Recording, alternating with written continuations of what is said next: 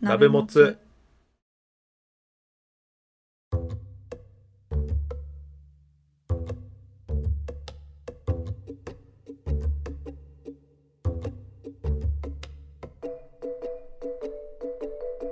同じ鍋のもつを食うのお時間です関谷ですズミです。よお願いしまお願いします。同じ。あのー あのー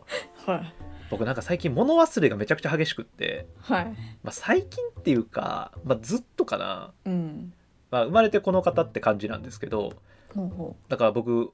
う最近はなんか忘れちゃいけない内容っていうのは自分宛てにメールするようにしてるんですよ、う。へえ。メールは必ず見るから忘れたらあかんだ。なって思ったこととか自分宛てにメールを送るとちゃんと届くんですよねうんうんうんうん。そうだから懸命に忘れたらあかんこと入れて自分にメールを送るようにしてるぐらいあ物忘れ激しいんですよそういうことしないと忘れちゃうんですよね、うんうんメモとかつけてもメモ取ったことを忘れるんでうん。で僕ゴミの日とかめっちゃ忘れるんですよ ああ、まあね、忘れやすいなあれは。なんかうっかりする時もあるじゃないですかはい。で嫌じゃないですかうん。だからちょっと前もうこれはあかんなと思ってもうそのゴミの日の前日にうん。あのーゴミを先にまとめて玄関のとこにまとめて置いといたんですようん。だから次の日朝出る時にもう玄関って靴絶対履くからうん。その時にゴミ袋見えたらゴミちゃんと持ってくじゃないですか外うんに、うんうん。と思ってで朝起きてなんか朝って僕結構いろいろ考え事するんですけどあ今日これしよう、あれしようとかこの後何しようとかうん。で玄関でまあ靴履いてねあの仕事向かう時にゴミ袋見るじゃないですかうん。で僕なんか邪魔やなと思って足で端っこ寄せてそのまま行っちゃって え、ええー。で仕事はついてなんか俺今日忘れてる気すんなと思ってあの途中であゴミ袋出してないと思って え、そ、そうっていうぐらいちょっとやばい人なんですねそっか。でまあゴミ袋とかやったら全然いいですよ うん。昔ねそのデートで嵐山方面に行ったことがあるんですよ京都の、おまあ、景色綺麗。麗じゃないですかあそこってそうですね。紅葉とかねはい。夏もこう避暑地的なところだと思うんですけどうんうんでなんか泊まりのデートだったんですよ旅館に泊まるみたいなおー、でだから財布とかいろんなもの入れたちっちゃめのカバンを前に下げてて、うん大きめのカバンをねあの持ってたんですようんで電車ねあるじゃないですか乗ってその金網のとこにその大きい荷物乗っけて、まあなんかこう景色綺麗やねとか言ってほざいてたんですよね僕が調子乗ってで駅降りて5分ぐらい歩いた時になんか体軽いなと思ったらうんもうカバンごと怖ー電車に忘れちゃったりするのね私、えーもうそのデートとか関係ないのもう全部忘れるのよそのねそうなんか結構そうやっぱ一つのことに集中しちゃうタイプでずっと考え事したりとかすると、そっちに頭いっちゃってなんかあー前まで覚えてたことも忘れちゃうあータイプなんですよまあでもなんか気をつけようと思ってそういうメモとかはいはい取るようにしてるんですけど、うんまあ、こう今日はねその一番やったらあかん忘れ物したなって 話なんですけどは僕ねその一人で旅行行くの好きなんですよこんな物忘れ激しいくせいに、あ本当はケアする人いないとやばいと思うんですけどまあ一人が好きなのでーうんでコロナ前はあの年一で海外旅行に行こうって言って決めてやってたんですようんで数年前に実はスペインに、え1週間ぐらい滞在してたことがあったんですけどその時の話うんうんなんですけどまずなんかその僕海外旅行行く時いくつか条件を課してて自分にうん1個はツアーで行かないおーそうなんかあるじゃないですか海外旅行のツアーで、えー、とそれこそスペインとかだったらサグラダ・ファミリアとかうんそういうこう有名なところ行こうとかバルセロナでサッカー見に行こうとかなんかまあツアー組んであってそれに参加するっていう海外のね、えー旅行の仕方あると思うんですけどもう全くそんななしでもう自分でチケット取って自分で、えー、と現地でホテル取るみたいな、おーすごいそうそうあ今言っちゃったんですけどもう一つの条件が、うんあのホテルは現地調達っていうへえ事前にまあこっちである程度情報は調べていきますけどはいその場に行っていいなって思った宿に泊まるっていうことを心がけてていやじゅ自由に動きたいんですよ旅旅行は程とかもまあある程度組むけどあーうんうんなんかこの場所にもっと滞在したいなとか思った時に先にホテル取っちゃったりしたらうーん動けなくなっちゃうじゃないですかそう自由うんにそうやねだからもうその場その場で行き当たりばったりでホテル取ってくっていうのをやっててはあもう一個はそのバレないように行くっていうのをやってて何になんかパソコンとか全部持ってっちゃうんですようんうんうん仕事道具とかもある程度持ってってうんでまあ基本メールぐらいしかできないですけど、うんメールとかもなんかちゃんと返すしちょっと日本時間調べてあの普通に仕事してそうな時間に全部メール返信してるのねすごいワーケーションとか言うんかもしれないですけど、まあ、その時そんなことも知らずにやってましたけど、うん、バレたくないなって思ってあーむ相手の方にもそうそうだから1週間こいつバカンスしてるなって思われるのめっちゃ嫌やからうん、うん、とかなんかお土産買っていかなあかんとかなるし荷物あをー持っていきたくないんではいはいはいそう僕は思い出を作りたいからうんうんでまあなんかそんな風にこうパソコンとか一式全部持ってくのねうんうんっていうのをやってたんですけど、まあ、なんかこう今言ったことって結構大変なんで特に前半2つはもうめちゃくちゃ大変僕そんな英語をめっちゃ喋れるわけじゃないんでうんなんですけどなんかその海外旅行行ってなんか自分が何もできない人間なんだなっていうのを再認識できるっていうのがなんか好きでよくなんか自分探しとか言うじゃないですか、はい、いますねまあ、あれって自分探しって言葉がすごくよくなくいい感じで伝わっちゃってるんですけどうんやっぱこう一人で誰も自分のことを知らない場所に放り出された時になんか新しい自分を見つけるんですよね誰かに頼らないと生きていけないっていううんうんそうそう急になんか出来事がなんかハプニングみたいなことの時に一生懸命考えたりとか、まあ、そういう時間がすごくこうリフレッシュになるんですようんみたいなのが好きでそういう海外旅行に年に1回行ってこう精神衛生を保ってたんですよ僕でその年はスペインに7日間、行行っててえっと、ちょっとカタカナ続きますけどちょっと調べてね、えーアンダルシア地方っていうところに行ってたんですようんうんでそれはスペインの南部うんにある都市とか集落を回るためにアンダルシア地方っていうところに行ってたんですけどうん実はフラメンコの発祥のエリアはその南の方っていうふうに言われてるようなへえ場所で、まあ、世界遺産とかもちらほらあるんですよねサグラダ・ファミリアとかってもうちょっと中部とか北部の上の方だったりするんですけどはガウディとかね有名ですけど、うんうんうん建築だと。でもっと上行くとね、えー、とサンチャゴ・でコンポステーラっていう、あえー、うとん巡礼の地のさ、えー、と一番最後の場所とかが北の方にあったりするんですけど、まあ、スペインって結構なんか四角いというか丸い感じのイメージなんですけど結構うん北部とか中部南部って雰囲気違うんですけどへー僕はその南部アンダルシア地方っていうところに行こうとしててうんで僕の目的は白の集落って呼ばれてるエリアがあるんですようんでもう名前の通りで外壁が真っ白に塗り固められた、えっと家が並ぶ集落っていうのがアンダルシア地方には点在していてうんそれを巡ることだったんですね、大まかに旅程というか行ったとこ言っておくとグラナダとか、まあ、そういう宗教戦争の話とかねでうんコルドバっていうとこも、まあ、そこは世界遺産があってイスラム教のモスクとキリスト教の教会があの一色たになった建物があってうんおーでそういうまあ大きな町を拠点にしつつ、えー、と洞窟住居っていうのがあるセテニルっていうとことかうん崖の町ロンダってとことかうんあとはなんかこうすごい山の中にある公園なんかこう大きな国立公園みたいなのがあるんですけど、えーそこの一部になってる、えー、とグラサレマってとことかもうもう本当になんかあんま聞いたことないようなとこばっかり行くんですよね僕。うんなん全かな然知らんかまあそういう話もそのうちできたらいいんですけどなんかそういう、えっと世界遺産とか、えっと有名な建築を見に行くっていうよりは町とか集落うんでその独特な暮らしみたいなのが見たいのね僕はだから本当に日本では経験できないことをしたくて行ってるんですようんでその旅の一つの目的が、うんえっとそのアンダルシア地方の中にあるアルプラハ地方っていうまたエリアに行こうとしてたんですよほうでそのアルプラハっていうところにあるパンパネイラっていう集落に行くことだったんですよね。 ごめんなさいパね、ネイラちょっと今日めちゃくちゃカタカナ出てきてるんです けど、アルプハラっていうのとパンパネイラっていうのをちょっと覚えておいてください。はいアルプハラ地方のちょっとガイドブック今久しぶりに出してきたんでちょっと読みますけど、うんカトリック領王に敗れたアラブ王国の残党が隠れ住んだといういわばオチウドの里アルプハラ。イベリア半島最高峰のシエラネバダ、これ山脈の名前なんですけど、うんえーシエラネバダを背後に抱え雪解け水が川となり流れる谷に小さな集落がいつもいくつも並ぶっていうところなんですけどうんその小さな集落を見に行くし要は山脈、えっと、背後に控えてるってことは、うんその集落たちもめちゃくちゃ標高高いところにあって、うん今言ったパンパネイラってとこは約1 4 0 0ルのところにあるんですねほう僕そこに行こうとしてたんですよはその日は、えーパンパネイラで宿を取っていうん一泊してみようと思ったんですよその白い集落とその、えーイベリア半島最高峰を見たいと思ったんでねうんうんうんなんかすごい旅行記みたいな話してるんですけど今日、そうや ねうん何を忘れるんでしょうね怖いですねでねグラナダからねだいたいバスで2時間半ぐらいかかるんですよおーパンパネイラまで遠いなうんそのパンパネイラに向かうバスがグラナダからは1日3本しか出てなかったんですよねえーはいそう行きが3本しかなくてうんで朝一のバスに乗るっていう風になってたんですけど前日グラナダに入りグラナダ入りしてうんえー、大体まあ夕方ぐらいに、まあ、ホテルとかも全部見つけてあのうんフリーになったんで、まあ、ちょっとこうグラナダの街も巡ろうと思ってうんいろんなとこ見に行ってたんですけどう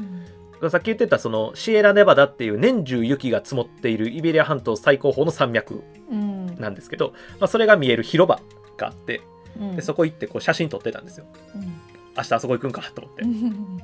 らそしたら、まあ、ラテン系の人なんですスペインの人だから結構フランクに喋りかけてくるんですようんおっちゃんが喋りかけてきて「オラ」って言って、まあ、オラが挨拶なんでうんあ、オラーって言って。だからなんか、ちょっと今から、まあ、雰囲気だけでこういうこと言って言われてたなっていう話するんですけど、うんあの、旅行か兄ちゃんってああ言われて、あそうなんです。明日、あの、アルプハラに行こうと思ってて、あ今、シエラネバダの山脈の写真撮ってたんです。つって。で、お前はセンスがあ る。お前がセンスはある。シエラネバダが一番美しいのは冬なんだ。楽しんでこいよう。んみたいなこと言われて、おーめちゃめちゃテンション上がるなと思って。いい人やなで、えーもっとよく見えるいい広場があるよって言われて、うんで、アルハンブラ宮殿っていう、うんだからそれも世界遺産なんですけど、えへーとシエラネバダがよく見えるそのダムって見えるんですよその宮殿とへーその雪が積もった山脈っていうのがめっちゃ、まあ、これまたあのツイッターとかにあの今週ずっとあのスペインの写真上げるようにしたいんですけどああよかったらなんかツイッターを見てほしいんですけどアルハンブラ宮殿とシエラネバダがよく見えるそのダムって見えるめちゃくちゃいいあのサンニコラス広場ってとこ教えてもらってえへでそこから見たらめっちゃ綺麗なんですようわーあそこ行くんかめちゃくちゃいいなと思ってうでんスペインめっちゃみんな優しいなとかフランクこで嬉しいわと思って。うんそのエリアが、えー、とアルバイシンっていうその旧市街地みたいなところなんですけど、まあ、そこもすごい風景が綺麗で、うんもうなんかとにかく良かったんですよグラナダでの一日が。でもそこが1日目だったんですよね。はでもうテンション爆上がりでいいやそうですよでもうご機嫌じゃないですかめっちゃ楽しみで。うんで翌朝バックパックに荷物とか全部まとめてねうんあのバスターミナルに行って、うんまあ、チケット買って待ってたんですけどまあまあとりあえず遅れてくるんですよバスが。うん大体あの時間ルーズなんで。で来たバスのおっちゃんにちゃんとこうパンパネーラこれ行くよねっていうふうに確認したんですよ。うんうんなんか海外とかだと結構ね、ままあ、バス間違ったりとかもあるんで、まあ、毎回結構確認するようにしてるんですけどうんうんなんか初めて乗るんでだから日本語とかじゃないからうんうんちゃんと確認するようにしててでこれパンパネラ行くって聞いたら「ああー行く行くこのバスや」みたいなうんでなんか兄ちゃん荷物大きいからその下に入れなみたいなおおでそのバスの下にねあのこう上にこうガチャって開くようななタイプのあるじゃないですかトランクというか、うんでそこにあのバックパック入れてでカメラとか財布だけ持ってうんでそこから2時間半ぐらい揺られるわけですけどバスでうん僕びっくりしたんですけどうんこのバスのおっちゃんがもうラジオを爆音で流すんですよ。 それねこのバスって言ってもそのなんていうんですかね普通のその市内を走るような日本の市内を走るようなバスとかじゃなくてあのいわゆる高速バスみたいなおおそ,、まあ、その下にトランクがあるぐらい なんで、あの高速バスですよはいはいはい夜行バスみたいなあのでっかいバスねうんなのになんかめちゃくちゃ爆音でラジオ流してほんまにうるさいぐらいなんですよ全然こうなんか音がねもうなんていうんですかスペイン語がガンガン耳に入ってくるんですよああうんうんそうもう完全に外から聞いたらあのヤンシャみたいなドンツドン ツドンツドンツみたいな 感じなんですよそれぐらい流れてるのねラジオへえでもなんかね多分、まあ、56人しか乗ってなかったんですけどなんかみんな前の方に座ってその運転手さんとずっと喋ってるんですよへえでこれ多分田舎あるあるなんですけど僕なんかえっとね鍋もつの中でも昔電車はコントだみたいな回があるんですけどあうんうんうんその中で沖縄の、えっと、宮古島に行った時の話をしてるんですけどあーそこでもこうバス遅れてきたしなんかバスの運転手さんと、あの乗ってるおばあちゃんたちがめちゃくちゃ喋ってたみたいな話があって、多分なんか田舎ってそういうことなんですよねうーんみんな仲いい とそうなんですみんな仲いいんですよでなんかその爆音の中おばあちゃんたちもめっちゃ大きい声になるから めっちゃうるさいなと思いながらバス乗ってたんですけどもうなんかそれを払拭するぐらいめちゃくちゃ景色が綺麗なんですよおだかおらその前日におっちゃんが言ったことは全く間違いじゃなくてうんだから冬の山であさってもう一番空気が澄んでてうん遠くまでもうだから山のその千何百メートルまで登ってるんですけどもう街が見えるんですよでへえもめっちゃ綺麗と思ってもうバスの中からもう写真撮りまくっててちょっと興奮してたのね僕うんでえっと、パンパネイラに着いたんですけど、まあ、さっきも言ったみたいにこうパンパネイラは 1400m の町ででそれ以降もまあ何個かそこの白い集落が点在してるって言ったんですけどいろんな町あるんですけど大体人口500人とかそんな町なんですようんうんそうそこに一人で日本人が行ったのね。で、パンパネイラついて、だもう思い描いてたその白の集落が目の前にあるのよ。おーで、もうバス降りてすぐ写真撮り出して俺、バシャバシャバシャみたいな。で、ブーンってドンツドンツドンツドンツって こうバスがね、行ったのよ。いただで、もうすぐ降りてすぐ目の前にお土産屋さんがあって、うんでその白い壁にこう鮮やかなその土地特有の織物みたいなのが実は名産であってででもめっちゃいい、いいコントラストなんですよその織物がすごい鮮やかな色でうんうんうでん、それが真っ白な壁の前に飾ってあるんですよいっぱいううわわーめっちゃ綺麗やなやっぱこう海外の人たちってこういう展示とかお店の、やっぱこう物を並べるセンスめっちゃあるなと思ってうんあーでもうまたそれにも後ろになってパシャパシャ写真撮ってうんうんでまあまあでも後で撮れるからとりあえず宿探そうと思ってうんガイドブックに載ってたね宿があって、まあ、行くんですけどまあオフシーズンなんですよね冬ってうんなんかさっきもフラメンコとかってこうどっちかというとねあの夏のイメージがなんかスペインって夏のイメージあると思うんですけど冬にスペイン行く日本人なんかいないのね。でパンパネイラも、まあ、そういうあの普通に人は暮らしてるんですけどその観光地的な要素もあってそれお土産屋さんが目の前にあったりとか、で宿も行ってあったりするんですけど1個しか宿が空いてなかったんですよ。本でなんとかそれ見つけ出して「空いてますか?」って言ったらあ「一回部屋見るか?」みたいな言われてで部屋まで案内してもらってガチャって部屋入ってパッて見た瞬間に俺とんでもないことに気づいたんですけどおあのーまあ、僕結構事細かにエピソード話すタイプの人なんで。はい、まあ、あの勘のいい鍋もつリスナーの方はお気づきかもしれないんですけどはいはい僕はあのーバスに乗るときにハッチを開けて下のねバスの下のハッチを開けてバックパックをそこに放り込んだんですけどあのーとにかく美しい景色に目を奪われすぎてパシャパシャ写真撮っててバックパックを出し忘れてそのままバスがブーンって行っちゃったんですよねうわ ーこれわかりますかねゾッとするわ僕オフシーズンのスペインの標高 1400m の人口500人の町で日本人1人がバックパックなくして財布とパスポートとガイドブックとカメラしか持ってないんですよ怖ー恐ろしい俺もう信じられへんぐらい冬やのに汗かいてうんんそうりゃわなってあでもうホテルの人にも「あノーサンキュー」みたいな なんかでもうどうしようどうしようとなってもうなんか急に顔青青ざめてきてうんうんうんであどうしようどうしようと思ってでまずそのどう、まま、なんとかしてバス会社に連絡取れへんかと思ったんですよああそうよねさっきの僕は嵐山の件でも鉄道会社に電話して「いやこうこうこうであの荷物乗っけてっちゃって」みたいなやったら次の駅であの預かってますとかあるじゃないですかああうんうんあるあるあれをね、まあ、やってもらってその時は荷物を回収できたんですけど、まあ、同じようにちょっとスペインでもできるかなと思ってうんうんうんでまずその宿の人に電話貸してくれって言ったんですけど「ん?」みたいななんか首貸しがだって「あちょっと英語通じひんどうしよう田舎やから英語通じひん こんなところに外国人全然来へん」だからもうまず絵描いて得意のね、得意の絵を描いてうんはいはいはいはいであのバスの絵描いてバックパック乗っけてて日本人一人で涙してる絵描いたんですよこれこれこれっつってこれこれこれこれっつってでも,、まあ、でも通じひんくってあらあーどうしようと思っていやでもちょっと待てよと思ってとりあえずあのバス停まで行ったらもしかしたらなんかヒントあるかもと思って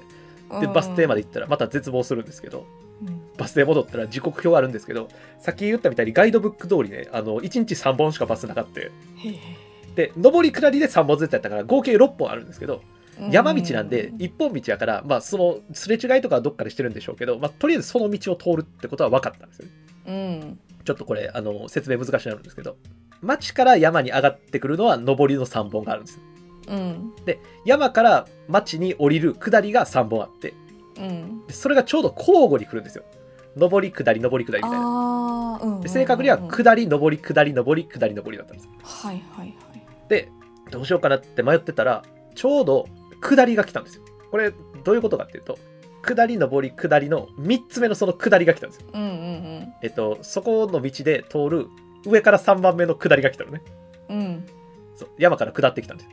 であ下ります来たと思ってでそのバスの運転手さんにまた同じ絵見せてこれであのバックパックなくしたんですつって言ったら、うんうんなんかわからんわからんみたいな相手にされんく って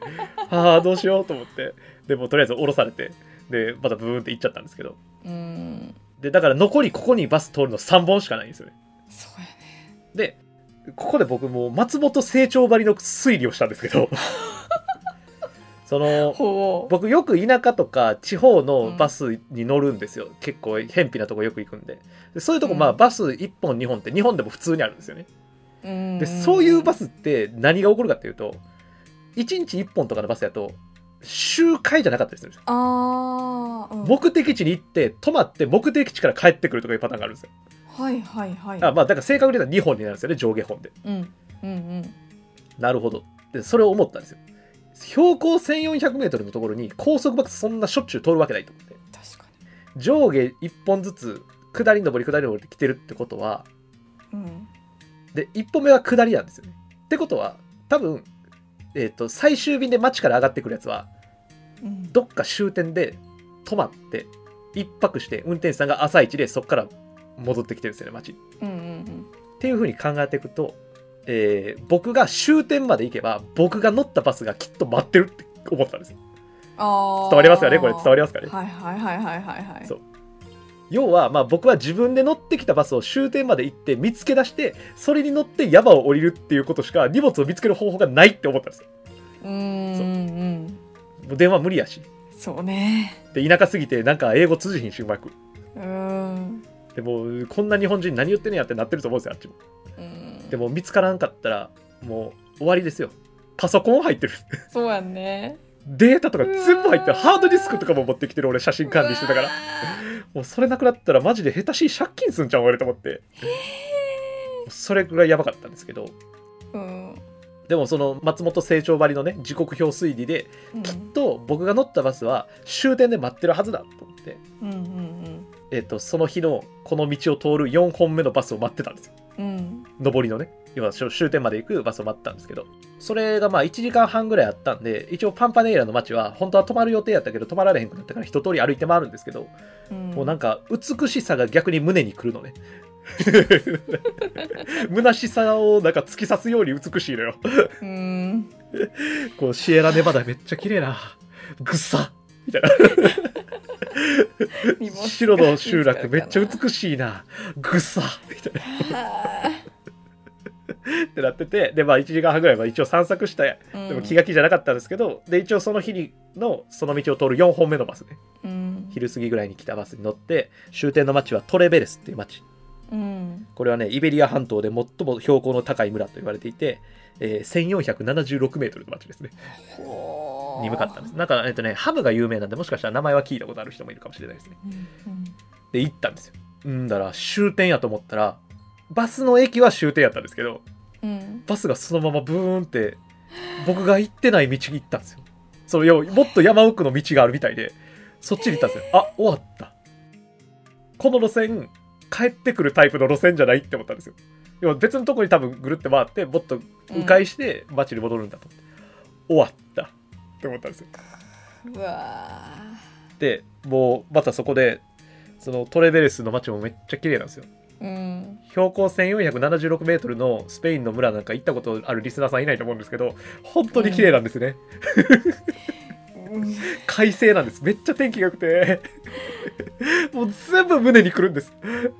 だって今俺スペインに一人で旅行来てるのにパスポートと財布とカメラしか持ってない最低限ああと思ってでもまあパスポートあるから、まあ、最悪帰れるかなと日本にはうんでもうめちゃくちゃ落ち込んでそりゃそうやなバス停で、まあもうとりあえずグラナダ帰らんとしゃあないし、まあ、グラナダでこの前泊まったホテルもう一回泊まって、ちょっとまあ心落ち着けて、作戦寝るかっていう気になって、バス停で待ってたんですよ、バス。で、それが、えっと、その日、さっきのパンパネイラでいうところの6本目の下りのバス、最後のバスだったんですね。うんで、バス停でバス待ってたら、まあバスの姿が見えたんですよ。あ、バス来たわと思って。で、バスの姿が見えて近づいてきたんですけど、ドンツッドンツッドンツッドンツッドンツッ来た来た来た来た来たラジオ爆音で流してるあのバスだ ってなって。奇跡すぎません。 持ってドンツッドンツッドンツッって言って、俺の目の前止まって、ドンツッドンツッに合わせて、あの、スペイン人のバスの運転手さん降りてきて、あれお前朝の日本人ちゃうんけみたいな顔してんるなうさ。わで、もう、ヘイオラーとか言って、 もう、ハイタッチして俺、 あの、マイバゲッツイジュヒアーっつって、 マイバック、バックパークとか言って、あな、何言ってんだろう、この日本人とか思いながら多分、運転手さんうんうんうんあの、ハッチ開けうん て、だから、あるんですよ、俺の大事なバックパークが、あヘイあったあっあマイバッグとか言って、あ、お前のかよとか言って、頼むぜみたいな言ってるんですけど、お前がさと思って、入れたやんけお前が入れて、俺が降りるときに一言かけろよと思 って。確かにないやいや、で、奇跡、俺、これほんま奇跡的に見つかってて、いやすごいわで俺があの松本成長割の時刻表推理せんかったらもう諦めて下山してたんですよパンパデイだから終点まで行くこともリスクだったんであーうんでも絶対あるはずと思ってうんうんうんでもバス路線を把握しててよかったですよなんかそういういろんなとこ行ってほんまやねバスってこういう風に動いてるよねっていう頭があるから確かそういう風に進みましたけほんどまでそのままドンツドンツのバスに乗ってあ 街を街に降りてあの無事その後も7日間あのによかったはスペインの旅行を楽しんだっていう話なんですけどあマジドキドキするよいやほんまにもう右から話したらあかんっていやそうやね でも重いねんなてか俺みたいなやつマジ一人で旅行したらあかんと思うねんなうん一人もう一人連れ てって俺ちなみにパスポートなくしかけたこともあってええそう危ないんですけどなんかねやっぱそうのわ海外に行ってそういう経験するってやっぱ俺楽しくってまあなんかそんな経験はしたくないんですよ今みたいなヒリヒリハラハラみたいなのはうやっんぱね美しい景色を見てっていうのはねたまらないんですよね僕にはうんまあそうやね日本じゃ見ることのできないようなそうそう風景ですからねそう僕だからめっちゃ歩くし、んそうめっちゃ健康的になるんですよだからめっちゃ痩せるし海外行ったらあでめっちゃ調子良くなるんですよよデトックスじゃないですけどうんそういう時間大事だなってすごい思ってるって話ですねまあでも本当に物忘れは気をつけてください本当にメモ取った方がいいしいやーそうですね目の届く範囲で荷物は置いていただいて上とかも乗せたらあかんわ、そうですよねはずっい、と膝の上に置いておくべきですよねそれが一番いいはい皆さんも海外旅行でも本当に海外旅行は一人で行くのおすすめしてます僕は、ううんんそういう時間もあっていいなみんな友達と一緒に行ったりツアーで行ったりって楽しいですけど、うんそういう本当になんか見れない景色うんまた写真あげますけど本当に美しいなぜこんなとこで人が暮らしてるんだろうっていうなんかそうそう僕あのさらっと言いましたけど、まあ、スペインって宗教戦争とかねあったりした国なので中度の里アルプハラって言いましたけど、まあ、そういうこう残党のの人たちが、えっと、山で暮らしてるそういう人里離れて暮らすっていうのは実はこう世界的に見ても全然珍しいことではなくて日本にも四国なんかには結構あったり長野県とかか、ね山の方にはあのあったりしてそこでは独特の文化が育まれてたりとかがあってそういうとこも行ったりするんですすけどうんあのね面白いんですよ またその話もいつかしますね、あーぜひ、うんさあそういうことでね、えーはい今日はあの感想お便りをいただいてますんでああそうですねこちらの方をじゃあズミの方から読ませていただきますお願いしますはいともつネームローファイボイス大好きさんからいただきましたあれありがとうございます関谷さんズーミンこんにちはこんにちはこんにちは関谷さんの神々ローファイ競馬実況ボイスとツーミンのナチュラル癒し系伊藤沙莉ボイスを聞くと土曜日が来たって感じがする今日この頃ですあいつじゃないですかおー絶対あいつですよね匂わせ匂わせ匂わせメールですよこれは あいつって言っちゃ ったあのあの方です方ねかかもしれませんね、はいさて招かれざる客たちさん楽しく聞かせていただきましたはいラブドールおじさんはもしかすると作られたキャラクターに性的魅力を感じるセクシャリティフィクトセクシャルかっこ F セクの方なのかもしれないと思いましたなるほどもしかするとですけれどうん、 F セクの方の中には実際にキャラクターと結婚式を挙げてカミングアウトをしている人もいますうん、初音ミクと結婚した方や解決ゾロリのゾロリと結婚した方が話題になっていました、えー、ゾロリと結婚した人がいるんですよ。うんうん見たことあるうん自分とは違う価値観だし完璧には理解できないものの彼彼女らのツイートを読んでいるとそういう愛の形も全然ありだし、結局どんなセクシャリティであっても他人に迷惑をかけない限り本人が幸せであることが一番大事なんだよなぁと強く感じますう。ーん、その通り。うん、F セクに関してはまだまだ世間的に理解されているとは言い難いと思うのですがそんな中、人目を気にせずパートナーを連れて堂々とデートに出かけるラブドールおじさんは実はすごい人なんじゃないかなと思ってしまいました周囲の他人よりも自分のパートナーを大事にするのって異性愛の世界だったら普通のことですけどねうんいやーしかし関谷さんの引きの強さは本当にすごいですねすごいですよね招かれざる客シリーズこれからも楽しみにしています長々と失礼しましたほなまた出たということでありがとうございます ほなまたの方でほなほなまたの方ですねありがとうございます。 See you around の人ですねそうで すね。おそらく。ありがとうございますありがとうございます。いやーでもねこれあの招かれざる客たち3も結構感想をいただいてますよね、いただきましたね。うん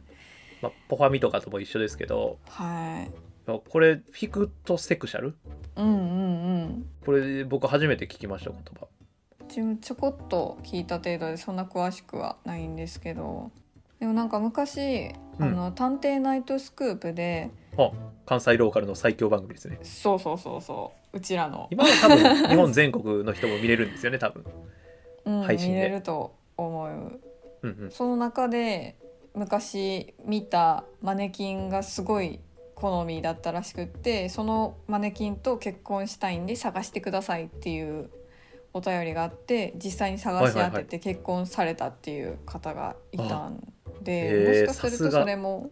F セクの方なのかもしれないっていう感じかな。なんか人形にそういう愛を感じるっていうのもなんかね、う R みたいですねうちょんっと名前忘れちゃいましたけどそのこれ作られたキャラクターとかじゃなくて、うんうんうんまあ、だから本当に多種多様なんですよねセクシャリティってそうやねだから自分が当たり前って思ってること自体がもう怪しいっていうかいやほんまに、僕あの前のそのね招かれざる曲3のうん、あの概要欄になんかちょっと言うんいそびれたこといっぱい書いちゃったんですけど、うんうん読みまちょっしとたちょっと読みますけど おはい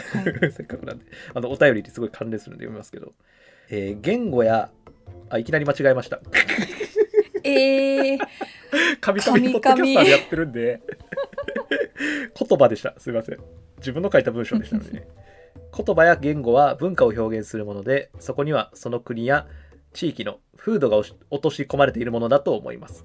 そういった意味で今 LGBTQ、えーという言葉を用いてセクシャリティについての活発な議論活動が起こっている状況は文化の形成期だと捉えるべきなのではないかと考えていてうん今後もさまざまな視点から意見が出てくるだろうと思うしうんそのことについて考え続けていくことが必要だと思います。うんで括弧して、えーセクシャリティは多種多様で個々人で全く異なるという認識を持つべきだという立場を、えー関谷は取っていますと、うんえー絶対これという答えはないのでうんあないと思うので、えー考え続けていくということを、うんえー言葉にしましたというふうに書いています。うんうんでまあもうまんまこのまんまなんですけどうんそうもう個々人で全く違うと思うそう僕だってうなんか、あのなんだろうなあーっと今すごく気持ち悪いことを思いつきました今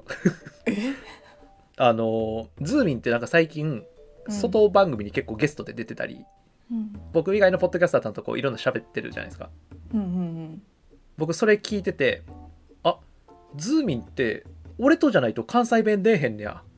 うんっていう激希望な聞き方してるっていうことに最近気づいて あーあー確かにでもでもなんか僕それれにすごいキュンとしてて おーおいイ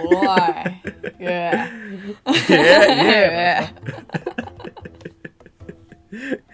え YEAH ーイエーイエーっていう感じで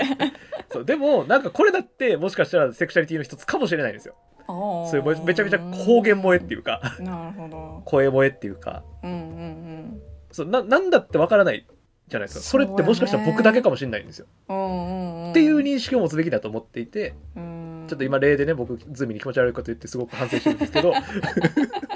ごめんね変な例だしいやいやでもこれを気持ち悪いと思うかどうかみたいな話もやっぱあると思うんですよ、うん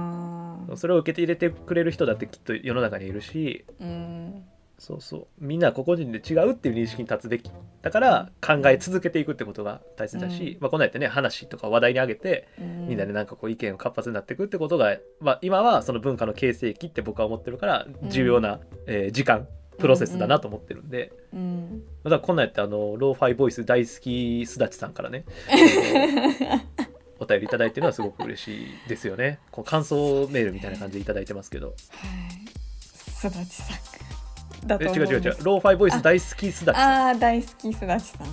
ーファイボイス大好き大すだちさんですだあーうわー おお。ちゃうかったらどうしよう。確かにちゃうかったらどうしよういやほなまたで特定ですねこれはわいやーわからへんよ。めちゃくちゃ屋根半好きなうんリスナーさんの可能性やってあるわけよ。そっかあくまで匂わせやもんなうん。どうしようえ真面目にメールに答えてしまったけどいやでも嬉しいねこんなんやって反応いただいてありがとうございまあすり。がとうございますさあそんな感じですかねはい。僕が今日は挨拶しますねよろしくお願いします。今日は元気なんでそれでは今週の「ナイモンスクワイ」え おーい。カビカおい。ビカビカビホットキャストズミンからの OH びっくりマークいただきましたけど今週の鍋も使いもこれにてお開きにしたいなと思いますはい。では皆様お手を拝借よーっ